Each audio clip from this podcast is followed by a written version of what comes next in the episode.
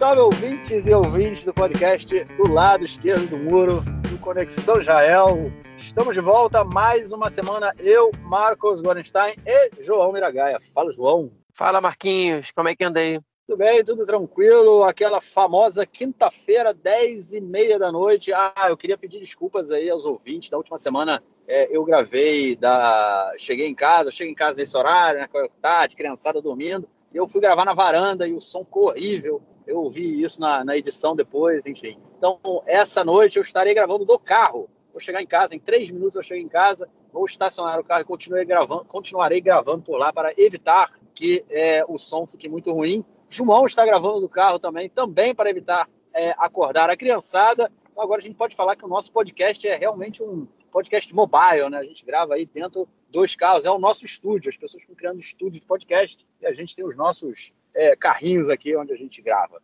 Bom, é isso. Vamos então ao episódio 105, quinta-feira, 10 e meia da noite, dia 30 de setembro aqui em Israel. É, João, a gente esqueceu de comentar, mas assim, é, o ano tem 52 semanas. É, a gente está no episódio 105, significa que a gente está mais de dois anos no ar, João. Mais de dois verdade, anos aí. Ah, é agora? a gente está, acho que exatamente dois anos, né? Do dia que a gente está gravando, é, dois anos e um dia, uma coisa assim. Ah, é, pô, mereci até incluir um parabéns para você da Xuxa, né? Que hoje tem Guaraná, muito bolo para você. Pois é, cara, dois anos aí gravando, a gente celebrou o episódio 100, mas é importante celebrar também esses dois anos com os ouvintes, né? E, enfim, aquelas, aqueles dias aí que a gente passa gravando, editando, colocando no ar, mas é, tem sido bem gratificante, como a gente também comentou no episódio número 100. Bom, é isso. Aproveitando que eu estou chegando em casa, vamos passar para o nosso primeiro bloco para falar do corona. Não, não, para falar do discurso do primeiro-ministro Naftali Bennett na Assembleia Geral da ONU. É isso aí, gente. Resolvemos mudar um pouco aí, né? Para dar aquela. Varia... Como é que é? Variada, né? Porque de vez em quando cansa falar de corona. É óbvio que o corona não sumiu da nossa, da nossa pauta. Vocês vão ouvir falar disso mas a gente vai começar também aí pelo discurso da ONU, discurso do Naftali Bennett na ONU. Né? A gente é, começou a Assembleia essa semana, a gente viu aí discursos desastrosos, né? logo no primeiro discurso, dizer assim, né? desastroso, é, e chegou a vez aí do Naftali Bennett, que fez um discurso lá de cerca de 25 minutos, falou de questões domésticas, falou de questões é, internacionais, obviamente falou de Irã, falou de Estados Unidos, terrorismo, corona, Israel, falou muito do seu governo, é, enfim, falou um monte de coisa e depois também criou uma série de polêmicas internas, problemas muito mais é, dentro aqui de Israel do que coisas que ele falou, né? Causaram muito, muitos problemas aqui dentro do que fora. É, João, eu tenho dois comentários a falar que eu pesquei coisas assim no discurso dele, eu deixo para depois. Deixo você então com o primeiro comentário sobre o primeiro discurso de um líder israelense na ONU é, que não, tem, não seja o Netanyahu nos últimos 12 anos. Como é que foi isso aí, cara? Bom, beleza. Vamos então é, tentar dissecar um pouco o discurso do Bennett. Né? Primeiro de tudo, quem quer ler o discurso em português na íntegra, o IB, o Instituto Brasil Israel, traduziu,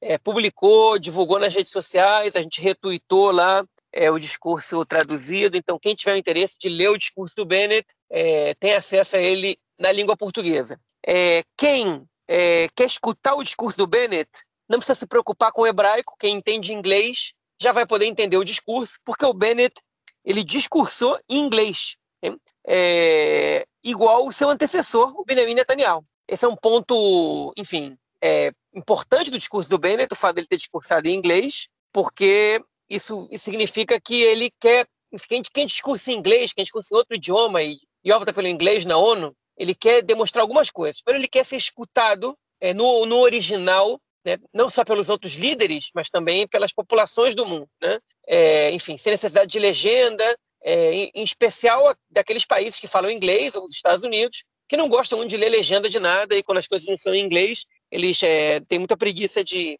enfim, de escutar e de acompanhar. Né? Isso vale para cinema, isso vale para televisão, isso vale também para discursos na ONU. Segundo, né, ele quer mostrar que ele domina o inglês, né? ele quer mostrar que ele é, assim como o Netanyahu, ele é, ele é capaz de fazer um discurso em outra língua, né? Numa na língua mais falada do mundo e na língua do país maior, maior parceiro de Israel, né? E isso é isso não é pouco importante aqui.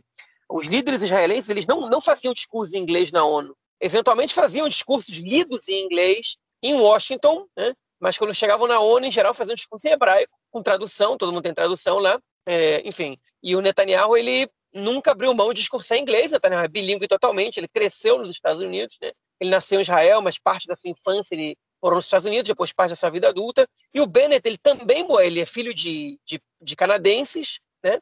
E ele, perdão, de, ele é filho de americanos, ele morou no Canadá um tempo, né? então ele tem, ele tem o inglês como idioma de casa e ele é, também morou lá numa parte da sua juventude. Ele também fala inglês muito bem, como quem acompanhar o discurso vai ver, sem sotaque nenhum. Ele não tem o mesmo carisma do Netanyahu, né? Mas em relação à pronúncia do inglês, ele tem, é, ele não perde nada para Netanyahu. Enfim, ele optou por isso. É, isso, isso, diz muito. Isso não, é, isso não é pouca coisa. Mas enfim, o Bennett, além desse de ele ter discursado em inglês, tentar fazer frente ao Netanyahu, ele não, as semelhanças elas não foram só essas, né? É, o Arendt fez uma reportagem sobre os termos mais usados no discurso do Bennett. Enfim, o Bennett falou a palavra Israel, ela foi a palavra que ele mais usou, 37 vezes. Irã, ele usou 21 vezes. E a palavra eu, pronome eu, foi usado 10 vezes. Né? Foram as palavras mais utilizadas por ele. Mas ele também falou muito as palavras mundo, as palavras, o termo é, Oriente Médio, né? falou muito a palavra economia e usou um pouquinho a palavra corona e não também, também algumas vezes nuclear, né? Foram os termos que ele mais usou antes da gente interpretar o discurso. Você fazer uma comparação, o, o último discurso do Netanyahu em 2020, as palavras que ele mais usou também foram Irã e Israel. A diferença é que o Netanyahu usou Irã e Israel, é, usou Israel 62 vezes, o Irã 59. É, enfim, também usou as palavras paz. Vai lembrar que em 2020 Israel tinha recentemente feito acordos de normalização com os Emirados Árabes, com o Bahrein, que o Netanyahu vendeu como acordo de paz era importante isso. Também usou os termos árabes, é, Trump, né? nuclear, obviamente, não podia faltar. Em 2018 ele usou ainda mais vezes Israel e Irã, também usou nuclear, okay? enfim, é, e em 2017 ele também falou principalmente de Israel, depois de Irã, falou sobre o mundo, falou sobre a ONU, falou sobre o nuclear também, sobre o Trump, né? É, em 2016 também, principalmente Israel, ONU, é, paz, eu, palestinos usou bastante em 2016 é, e o Irã não apareceu tanto. O que, que o Bennett não falou no discurso dele? Nenhuma vez ele comentou sobre os palestinos. Zero vezes. Okay? É, os palestinos não existiram no discurso do, do, Bennett. Isso não é à toa, obviamente. O Bennett ignora a questão palestina. E ele fez questão de não, não tocar na causa palestina, embora ele tenha citado o terror okay? e os vizinhos. Ele citou o Hamas no discurso dele, mas ele não citou os palestinos, porque ele não quer legitimar, ele não, ele não quer dar legitimidade ao, ao povo palestino, né? ele, não quer reconhecer internacionalmente o direito legítimo do povo palestino de se autodeterminar nacionalmente. Okay? Então, isso já é um ponto a se levantar. Enfim, ele dividiu o discurso dele em algumas partes. João, né? deixa, primeira... deixa, só, deixa, Peraí, deixa, deixa eu só de cortar rapidinho, porque é, um, dos comentários que eu queria fazer sobre o discurso dele é justamente sobre esse tema. Aí eu só vou, enfim, para não perder o, fio da meada. É, durante o discurso dele, uma das fra uma, uma determinada fala, ele, ele, ele, diz o seguinte: os israelenses acordam de manhã é, e, é, e, não estão preocupados com conflito, com, é, com a discussão, né, com o conflito palestino-israelense. o israelense não acorda todo dia com isso na cabeça. O israelense acorda e está preocupado é, com o trabalho dele, se ele vai conseguir, é, é, é enfim, é, dar uma vida boa à sua família, que é essa preocupação geral do israelense e não o conflito. Eu acho que isso, eu acho que essa fala dele, ela vai muito nesse sentido aí que você colocou de realmente ignorar a presença dos palestinos, porque ele diz, olha só, é, nós israelenses não estamos com a cabeça é, na questão palestina, a nossa cabeça está em outro lugar. Inclusive, isso é uma questão que nós já comentamos aqui no podcast várias vezes, né? Que o conflito palestino-israelense ele não é, é, não está, ele não é mais, né? Ou não está é, no centro do da, da, da, discussão né, da sociedade israelense, pelo menos no período que não é eleitoral. É, mas é, e a fala do Bennett vai nesse sentido, né? Ele, ele diz o seguinte: os israelenses não estão preocupados com o conflito, é, e é, um, é a linha desse governo. A gente comentou também que o Lapid, quando foi na reunião dos é, ministros, do, ministros do exterior da Europa, ele falou: ó, não adianta falar de conflito palestino-israelense, resolução do conflito, que a gente não está lá, não é essa a nossa questão.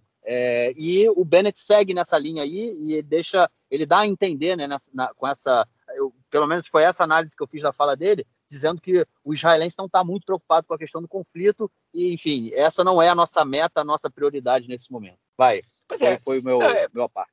Você conseguiu pescar ali uma, um momento que ele se referiu ao conflito, né? É, eu, eu, na verdade, eu, enfim, a menção que eu fiz é que ele não citou a palavra palestinos, mas é, as duas coisas elas dizem o mesmo. Né? O Bennett ele não, ele não se referiu, ele pra, é, é quando ele se referiu foi para dizer isso não importa, sem nem dizer o que é isso, né?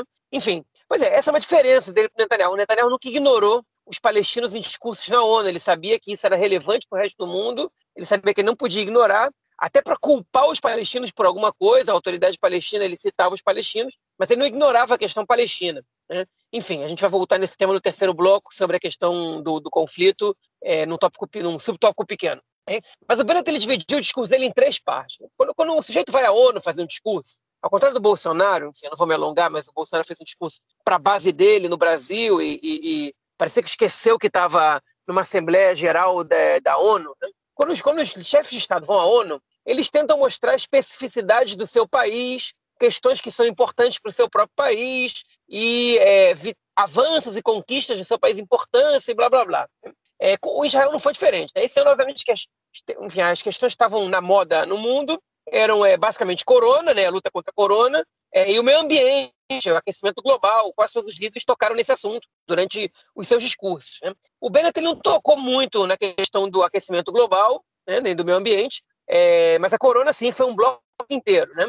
Ele dividiu as coisas em três blocos. Primeiro, exatamente o ponto que eu comentei, é a especificidade de Israel, o fato de ser um Estado judeu, único no mundo, e de ser um, uma ilha de democracia no Oriente Médio, né? enfim. É, todos os líderes de Israel, quando vão à ONU, falam sobre a democracia israelense, pujante, existente num, numa, num lugar de ditaduras. Com o Bennett, obviamente, não ia ser diferente. Citou é, exatamente o Estado judeu e a tradição ancestral do povo judeu por é, inovação, por diálogo, por continuar melhorando e blá blá blá. Segundo momento dele, ele, ele falou sobre, obviamente, sobre é, a ameaça nuclear iraniana, né?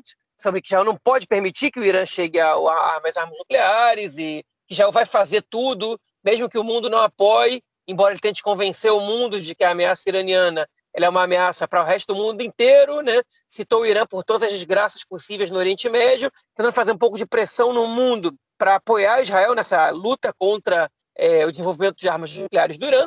E o terceiro ponto ele falou sobre a corona. E aí teve um ponto interessante, e aqui eu vou encerrar minha fala. O Bennett e o governo Bennett, de uma maneira geral, eles, em nenhuma entrevista coletiva, eles explicaram tão bem, né, isso foi uma, uma coisa que o Yossi Werther, que é um colista do Aretz, me chamou a atenção, nunca foi explicado de maneira tão didática e tão, e tão concisa e completa qual é a política do governo de combate à corona, como foi explicado nesse discurso do Bennett na Assembleia Geral da ONU. Então, nesse discurso, ele dividiu em três partes o combate do governo em relação à corona e que, que, quais são as prioridades do governo, né? Enfim, que é basicamente vacinação, manter a economia funcionando é, é, pra, com, mínimo, com o mínimo de restrições, né? enfim, e teve um terceiro ponto que agora eu não me lembro, mas ele elencou, dividiu de maneira didática, foi certinho. É uma coisa que, a gente, que, que quem acompanha o dia a dia já tinha percebido, mas ele colocou dessa maneira, foi honesto, né? É, com, com, no seu discurso, disse: ah, é isso que a gente faz, é isso que a gente vai fazer. É, enfim, e jogou isso ali não foi à toa que ele jogou isso na, no discurso da ONU, que ele resolveu apresentar dessa maneira esse, esse tópico no discurso da ONU. Ele quer vender Israel como é, um pioneiro, né, como um, um vanguardista, um país vanguardista é, no combate à corona, o primeiro país que vacinou uma, um percentual gigantesco dessa população, o primeiro país que começou a dar o booster, que é a terceira dose da vacina, né? enfim, ele quis convencer o mundo de que Israel é uma liderança no combate à corona, hein? e isso é, é, e por isso ele escolheu esse palco para poder explicar a política do seu governo em relação ao combate à corona. É, enfim, foi positivo o que ele fez ali, né? Foi de certa maneira, né? ele conseguiu, é, enfim, se Israel fez inovações em relação à política de combate à corona, ele faz bem em levá-las à Assembleia Geral da ONU. O problema do Bennett, eu antes de entrar a fundo nesse assunto, Marquinhos ele vai falar. O problema do Bennett foi o que ele disse depois do discurso dele na Assembleia, foi numa entrevista coletiva para meios de comunicação israelenses em Nova York. Sobre isso a gente vai comentar no próximo bloco. Eu só tinha mais um comentário sobre é, a fala do Bennett, que uma coisa que também me chamou a atenção. É, em um determinado momento ele fala, é, fala da defesa de Israel, dos ataques, quando está falando do terrorismo, né? E ele fala dos ataques e tudo mais. Ele fala dos soldados, que os soldados é, vão para eles trabalham é, durante o dia, né? Tem, tem uma vida normal é, e em, em, alguns momentos eles são obrigados a acabar, a, a cortar essa sua, como é que chama, xigrar a sua rotina né, de vida e porque eles são convocados ao exército, então eles têm que parar o que estão fazendo para ir defender o seu país. E aí ele fala o seguinte: não julguem, não julguem essas pessoas por isso, não, não os julguem por isso. Isso aí, né, fazendo uma alusão direta à questão do, do Tribunal de Raia, né, que tem vários processos, inclusive processos que estão sendo feitos pela autoridade palestina contra é, é, é, o exército, né, é, é, políticos, militares israelenses, oficiais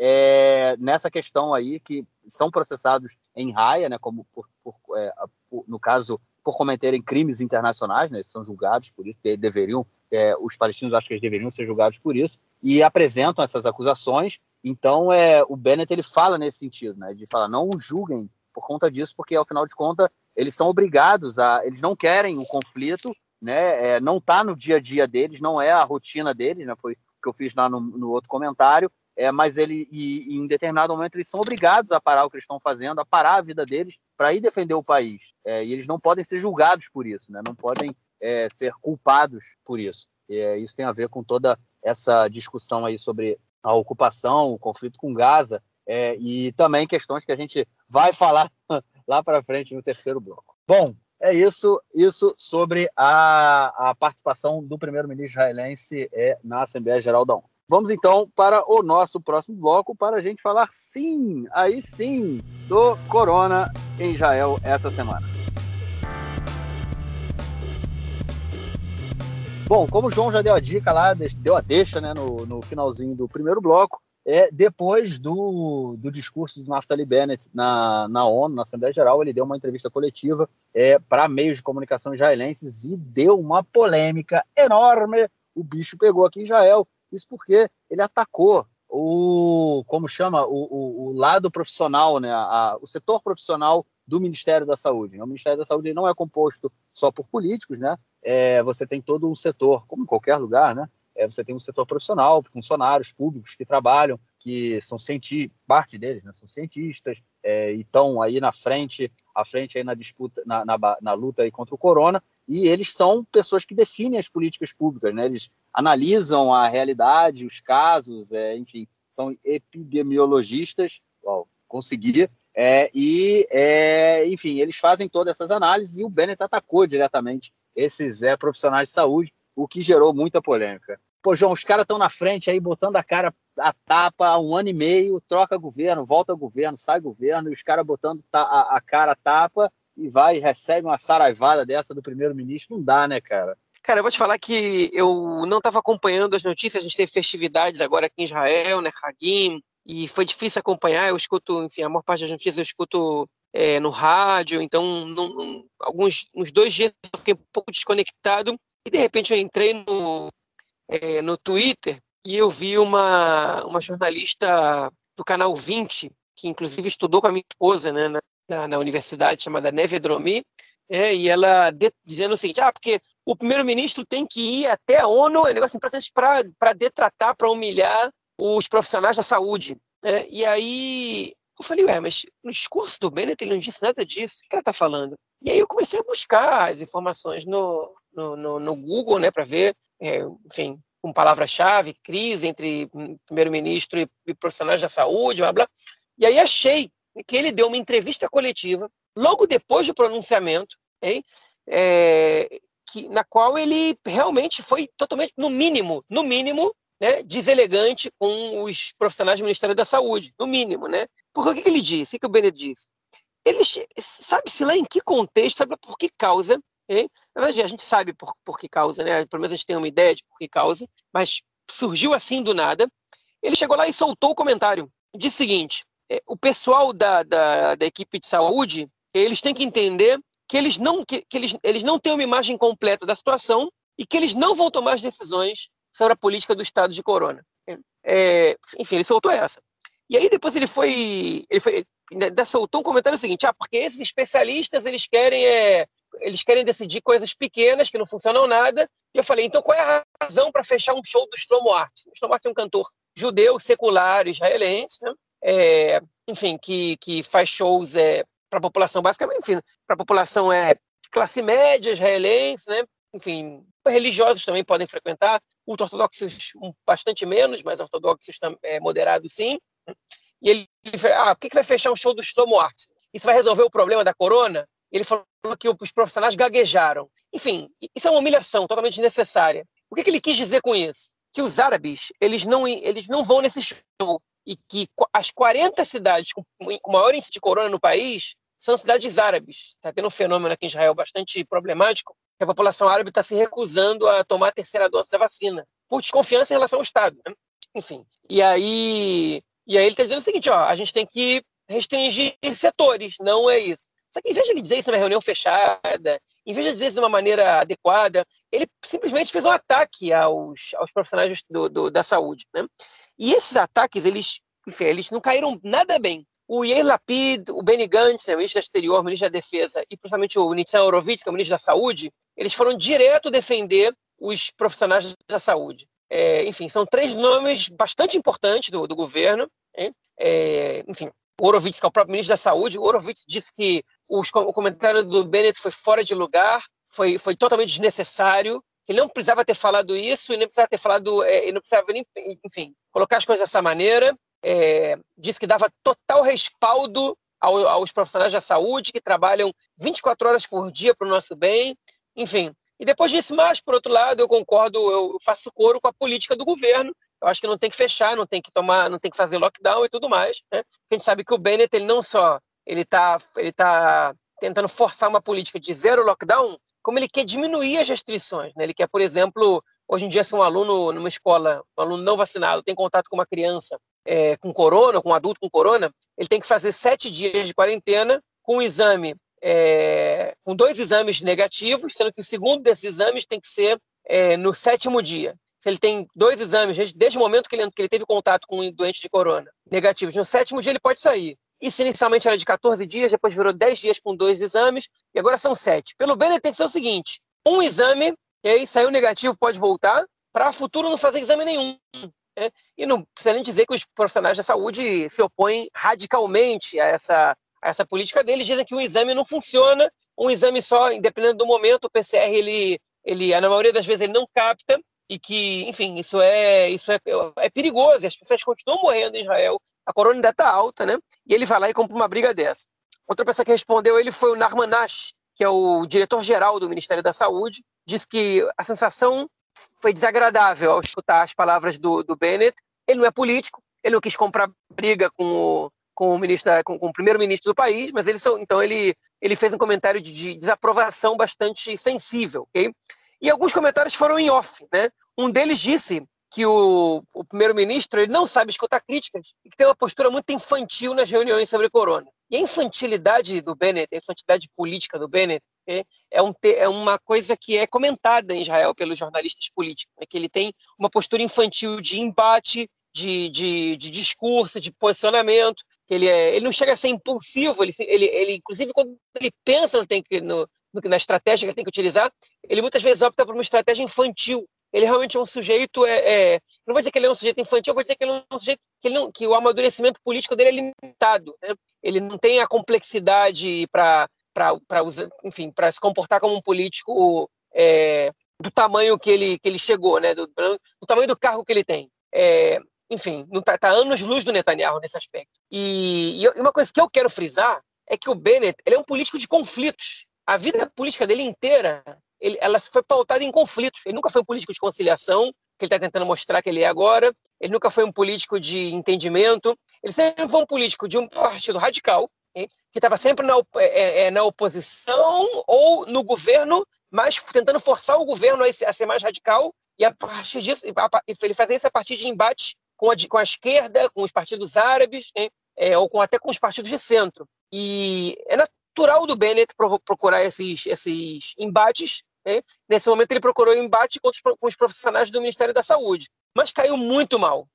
Caiu mal porque ele fez isso enfim, longe de casa, porque ele fez em público, porque ele, ele jogou merda no ventilador, perdão pela, pela expressão, e aí ele teve que dizer que respeita muito esses profissionais, que ele também dá respaldo total ao trabalho deles, que a opinião deles é muito importante, mas que ele não mentiu nada, que quem toma a decisão é realmente o corpo político, e nenhum profissional da saúde disse que, que, que são eles que têm que tomar as decisões. Eles só não concordam com a política do Bennett e eles estão deixando isso claro de alguma maneira, né? Eles estão gritando ali porque eles acham que pode acontecer, enfim, que os, as consequências da política do Bennett podem ser bastante negativas, né? Enfim, e hoje eles tiveram uma reunião, o Bennett com os profissionais da saúde, para uma reunião para selar a paz entre eles. Mas alguns é, analistas políticos da imprensa, eles cogitam que esse embate do Bennett foi um embate preliminar, foi uma provocação preliminar que ele fez, porque o verdadeiro embate está no futuro bastante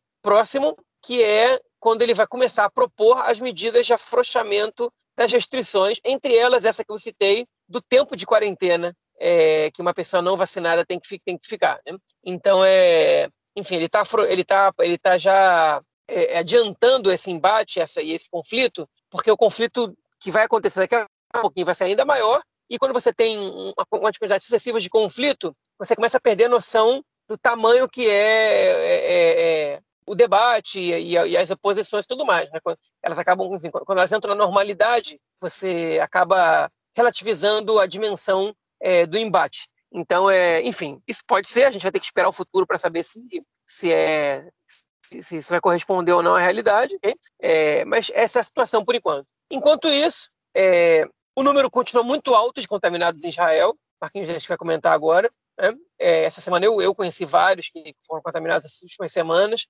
É, enfim, o, a, a, terceira dose ela não avança e o governo está tá apostando essas últimas cartadas que nos próximos 10 dias, mais de um milhão de pessoas vão tomar é, a terceira dose, pessoas que estão enrolando, que estão relutando, porque eles vão perder o direito ao cartão verde, que é como se fosse o passaporte da vacina aqui em Israel, eles vão perder o direito de entrar é, em, em, estabelecimentos fechados, em shows, em atividades culturais, porque eles não eles, não, eles vão ser considerados como se não tivessem se vacinado. E aí é, o governo aposta que nos próximos 10 dias um milhão de pessoas vão se vacinar, o que vai ser uma demanda imensa, né? Vai ser, vamos ver se, o, se os pós-vacinação vão, dar, vão, vão atender essa demanda, vão ter controle dessa demanda. imagino que eles estão se preparando para isso, o governo está apostando nisso. Hein? É natural a gente esperar um aumento da vacinação. Agora, um milhão de pessoas em 10 dias, para as proporções de Israel, é, é muita gente. E eu acho que é pouco provável que tanta gente assim se vacine nos próximos 10 dias. Mas, enfim, tomara que se vacinem, porque realmente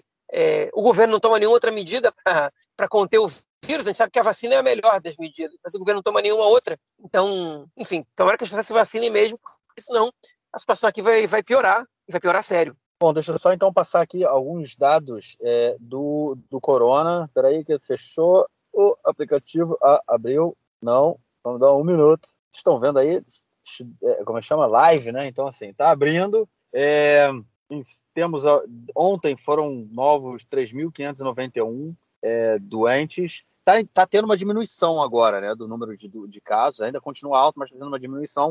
Isso em função também da, do fechamento do sistema educacional, ficou aí cerca de. Na verdade, eu não sei direito porque, é, como os meus filhos ainda estão em creche, a creche acaba funcionando em um período de.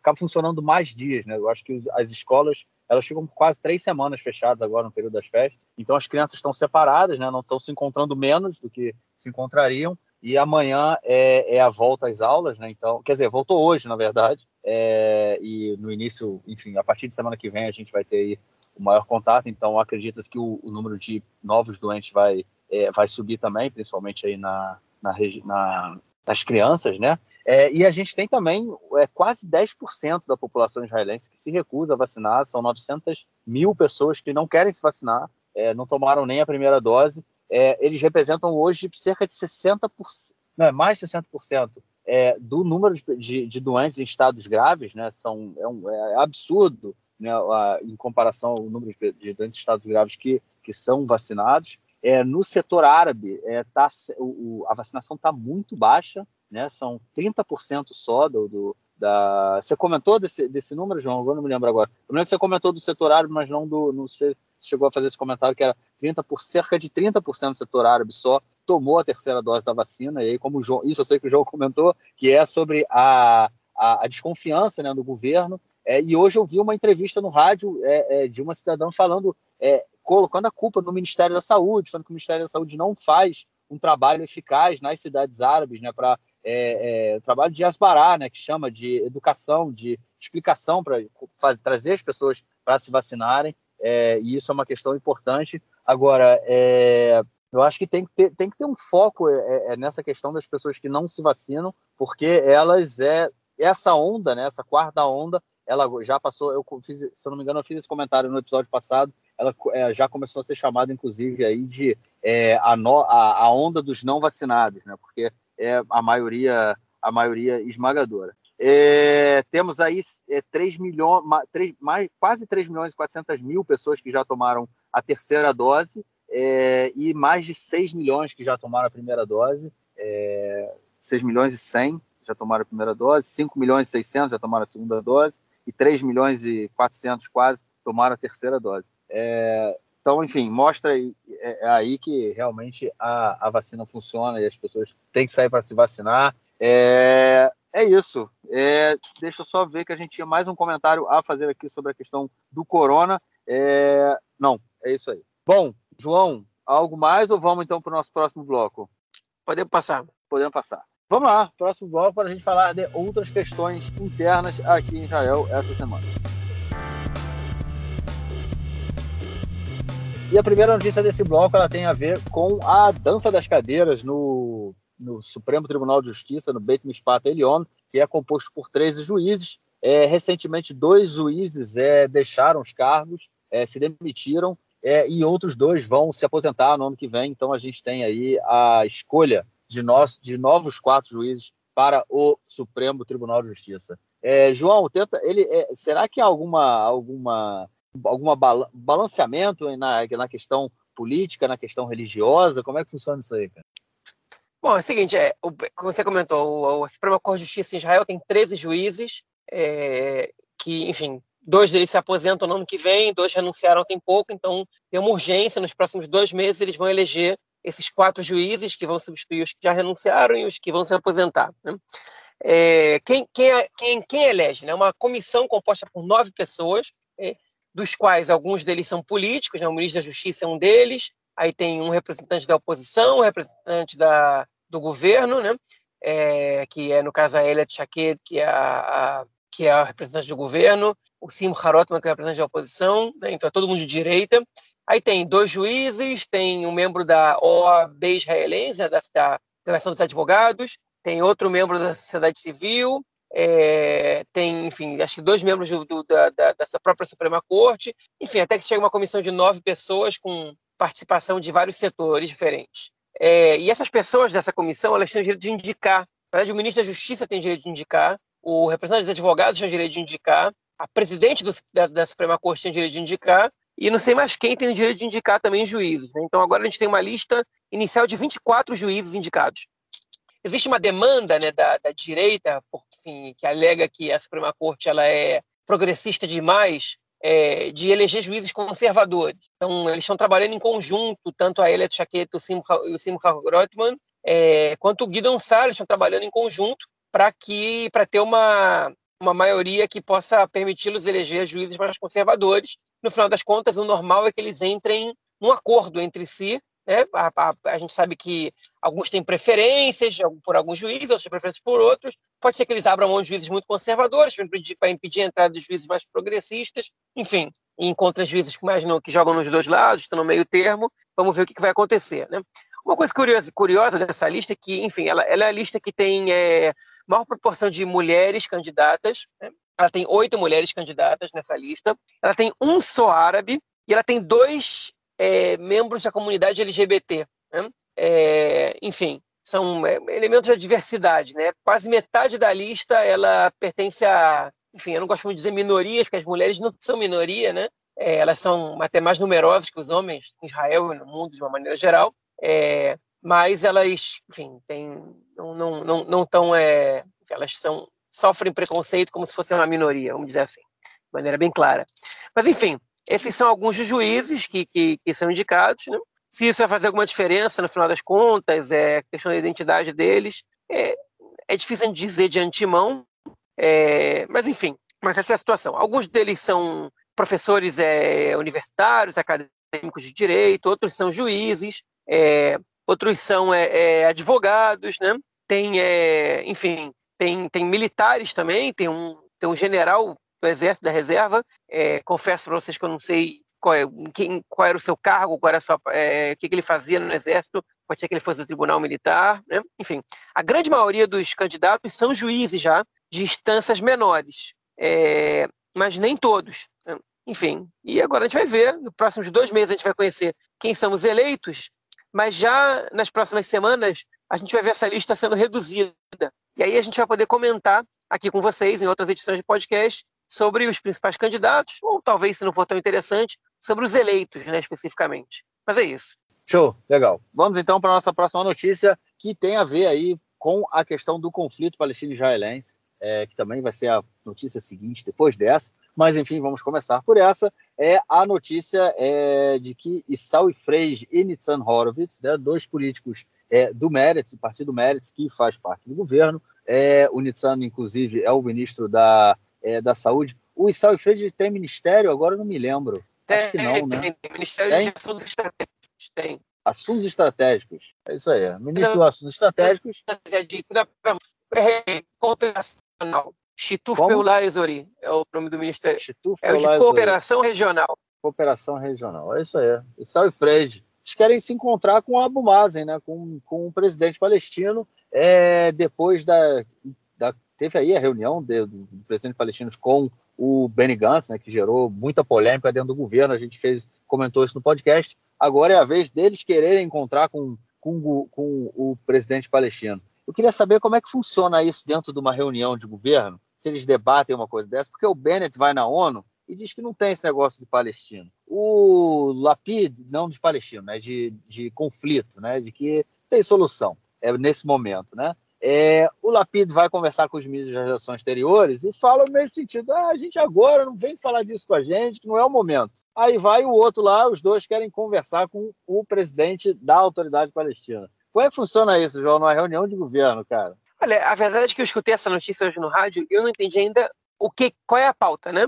É, não sei se tem alguma pauta essa reunião. Qual é, qual é, qual é a ideia? Porque, enfim, o Nietzsche, tanto o Nietzsche Horowitz como o Isai, pois é, tanto, tanto o Nietzsche Horowitz como o Isai Fraz, eles, eles sabem que não vai ter negociação por Estado palestino com esse governo. Okay? Então, a gente tem que ficar imaginando qual é a razão para isso, né? E depois a gente imaginar qual é a razão, o que, que vai acontecer no final das contas. Né? É o seguinte, qual é a razão pela qual eles querem se reunir? Um, eu acho que eles querem mostrar força. Né? Olha só, a gente aqui no governo, a gente vai lá e fala, dois ministros se reúnem com o, com o presidente da autoridade palestina e depois a gente vai dar um feedback para nossa base, obviamente, é o que interessa para o Meretz, mas, uma mas enfim, é, é para eles é importante. Outra, outra mensagem que eles querem passar é uma mensagem para o mundo, que é o seguinte, ó, as negociações estão acontecendo, não é exatamente com o primeiro-ministro, mas a gente está vindo aqui conversar, a gente está aqui preparando o terreno para quando a gente precisar, para quando a gente precisar que tenha paz, né?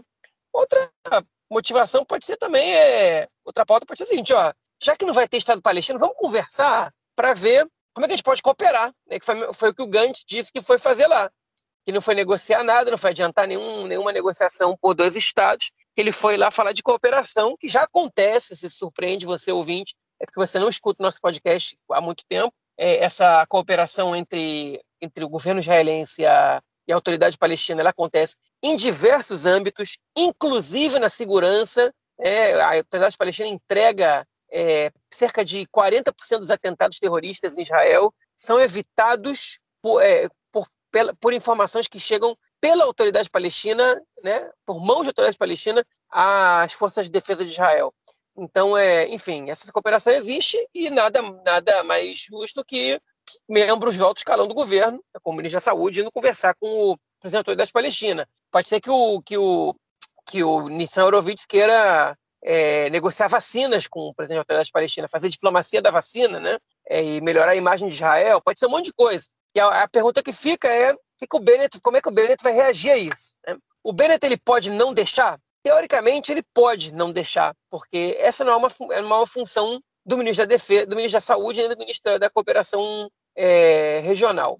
Então, ele pode vetar esse encontro oficial. Ele não pode proibir que o ministro se encontre com, com o Abu Mazen é, para tomar um café é, em Amman, na Jordânia, mas que ele vá até Ramala para ter uma reunião oficial, ele pode, ele pode vetar. É, mas ele tem força para vetar? Aí é uma outra pergunta. Porque uma vez que a notícia chegou na imprensa, hein, eu acho que o, é, o Meretz, ele, ele é, provavelmente colocou essa notícia na imprensa para fortalecer a ameaça. Eu disse o seguinte: a gente não pode voltar para casa de mãos abanando. Você vai liberar a gente para ir lá. E a gente te fazendo um favor. Está liberando os esquerdistas do governo para falar. Não é você que está falando com o presidente da autoridade palestina. Hein? Então, é, tipo, libera a gente, vai ficar bonito para o governo Biden, ele vai gostar de ver isso, a gente vai conseguir alguma coisa ali, e você não vai precisar falar palestino na ONU, nem falar depois, não precisa nem se relacionar à nossa reunião lá. É, enfim, eu acho que o Bennett, no fim das contas, ele mesmo assim não gosta muito dessa ideia, porque ele prefere sem aparições, ele prefere que essas negociações sejam feitas é, em off, que sejam em silêncio, é, mas eu não sei se ele tem como evitar. E o Meredith, ele está precisando um pouco dessa, dessa visibilidade enfim, com um conflito como pano de fundo. Então, eu acho que esse encontro vai acabar acontecendo e a pauta a gente só vai descobrir depois, pelo jeito. Já que você deu a deixa aí no final da sua fala, é, quando você disse que o, o né, está é, precisando um pouco dessa questão do conflito como pano de fundo, é, e apesar do Bennett ter falado da ONU de que o israelense não acorda com um conflito na cabeça, o pau está quebrando nos territórios ocupados na Cisjordânia é, nas últimas semanas a gente tem visto várias, é, é, vários, várias manifestações violentas, vários ataques de é, é, colonos a vilarejos palestinos. Isso é, tem sido cada vez mais recorrente, já vem acontecendo há muitos anos, e isso agora está se tornando quase diário, se é que já não se tornou diário. E hoje foi ferido um menino de três anos, um menino foi ferido com uma pedrada na cabeça depois que é, colonos que vivem ali na, na região do, de onde ele morava, no sul das colinas de Hebron, é, jogaram pedra é, na, no, no, seu vilarejo. É, João, o Bennett lá pode não querer falar do conflito, o, o, o Nitsan com o Issal e Freire podem querer falar com o Abu Mazen, mas a questão é essa, né, cara? O pau tá comendo é, e o bicho tá, tá começando a esquentar na, na Cisjordânia, né, cara? Já tem um período tá feia a situação, não tá, enfim, tá falando pouco sobre isso, mas tá feia a situação, né? Teve também é. tentativa de atentado contra um guarda na Cidade Velha. Há pouco tempo teve um atentado na, na, na Tahana Merkazit, que é a rodoviária de Jerusalém. É, enfim, tá, a situação não tá, não tá tranquila não na Cisjordânia. O bicho tá pegando já tem tempo. É, enfim, o analista do Canal 13 hoje disse que toda vez que se fala de eleições, é, o Hamas é, percebe que é um momento para se fazer forte frente a Israel, enfim. Tem muita questão que não ficou resolvida do, último conflito, e, e, a verdade é que a gente está vivendo um momento de tensão. É, inclusive, no dia que o Bennett partiu para Nova York para fazer o discurso, é, teve uma, um, um, confronto do exército que, enfim, na Cisjordânia, não me lembro agora perto de qual cidade, era perto de Jenin, e foram mortos alguns palestinos ali. E o Bennett ele soltou um comentário em inglês é, no, no Twitter dele, dizendo que é, nesse momento, forças de defesa de Israel evitaram um atentado de acontecer é, aqui na porta da nossa casa, né? Então, é dando, respaldando a, a ação do exército, né? E já se preparando para possíveis críticas que fossem aparecer na ONU. É, enfim, há, há, um conflito com os palestinos ali, com morte do, do lado palestino. Né? Enfim, tá, tá quente a chapa ali, não tá, não tá fácil. Talvez seja uma boa deixar o Nitsan Horowitz e o Luciano Freire passarem ali pela Cisjordânia e tentarem acalmar a situação de lá de dentro, ainda que é, quem está quem tá fazendo esse conflito não é, não é o Abu Mazen nem o Fatah, é principalmente é, o Hamas e a Jihad Islâmica, né? quem está quem tá criando os principais é, focos de tensão com Israel ali. Enfim, a gente não sabe essas escaladas, a gente sabe como começa, mas não sabe como termina. Então, é melhor que não, não, não atinja proporções muito grandes, porque enfim, é bem desagradável para muita gente quando isso acontece. É, mas eu acho que tem um outro, um outro elemento também, além dessa violência do, do Hamas e da Jihad Islâmica, é a questão da violência dos colonos, né? Que tem, aumentou muito, principalmente também depois da, da chegada do novo governo, ela já vinha numa crescente. É, isso eu acho que tem a ver com toda essa política também do governo é, hegemônica dentro do governo, né? Porque Óbvio que se o Meretz quer ir conversar com o Abu Mazen, essa não é a política deles, que é uma política de você deixar o bicho pegar nos territórios ocupados, entendeu? É, e fazer com que a população palestina, de uma certa forma, que mora principalmente ali no, na região C, é, vá embora dali, né? Que eu acho que é esse o objetivo deles. Então, é, há menos uma, é, cada vez menos uma intervenção,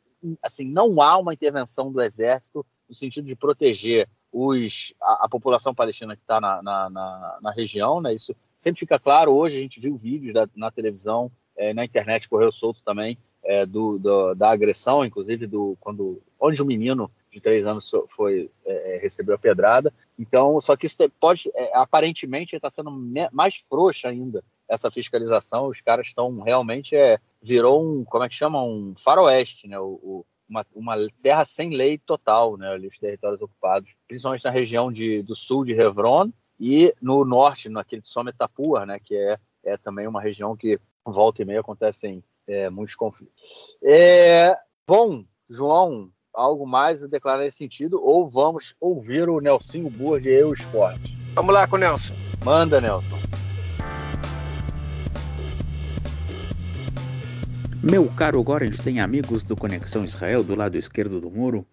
Um abraço, João, que está retornando aí à rotina depois de, de três semanas de feriados judaicos.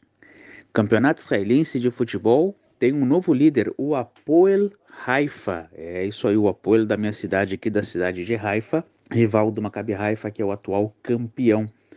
Quatro jogos, liderança com 10 pontos, 10 pontos em 12 disputados. O último jogo foi contra o Apoel Tel Aviv em Tel Aviv, 2 a 0 para o Apoel Haifa. Realmente um, uma vitória importante, um momento realmente muito especial que vive.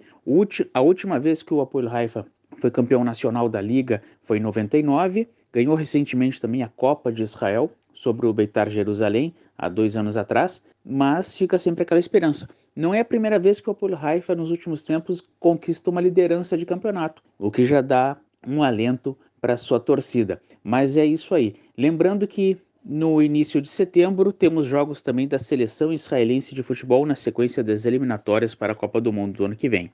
Um abraço. Valeu, mestre. Brigadão pelo comentário e te esperamos na semana que vem. João, é... conta uma piada aí pra gente, cara. Conta alguma coisa pra gente terminar o episódio. Pô, agora tu me pegou de surpresa. Pois é, pô. Ah, pois é. Então não precisa de piada, não. Tem alguma coisa a mais aí que você quer falar, cara? No, no próximo episódio eu conto uma piada, né? Eu, eu acho que eu não, eu não, escuto uma piada há tanto tempo que eu tenho que. Pois tenho é, que ver cara. se, tem que dar uma olhada no meu, no meu, enfim, no meu depositório de piadas aí, se tem. É, se, se elas ainda são adequadas para serem contadas hoje em dia, ou se são humor dos anos 90, que, Ari que já Toledo. não é mais. É, Ari Toledo. E Ari Toledo no Silvio Santos? Você é dessa época, cara? Eu não via Silvio Santos, mas eu escutava uma fita do Ari Toledo. Ah, você tinha aquela piada de como é que o elefante se suicida? Tu conhece essa piada? Não, pois é, ele sempre, o Ari Toledo, ele sempre contava essa piada, ele, ele, no último, no final assim do programa, só que ela envolve palavrão, então ele não contava o final da piada. Eu era sempre aquela, eu vou contar, eu vou contar, eu vou contar. Mas aí o Ari Toledo nunca contou a história, como é que o elefante se suicida. Mas ah, obviamente a galera descobriu, né? Eu também não vou falar porque a gente tem um podcast respeitador e não fala palavrão, né? Beleza, então é. vou deixar os ouvintes curiosos, como eu ficava curioso no show do Silvio Santos. João, semana que vem a gente se encontra então para gravar o podcast 106. Você tá devendo uma piada pra galera. Grande abraço. Aí. Abraço, até mais. Tchau, tchau.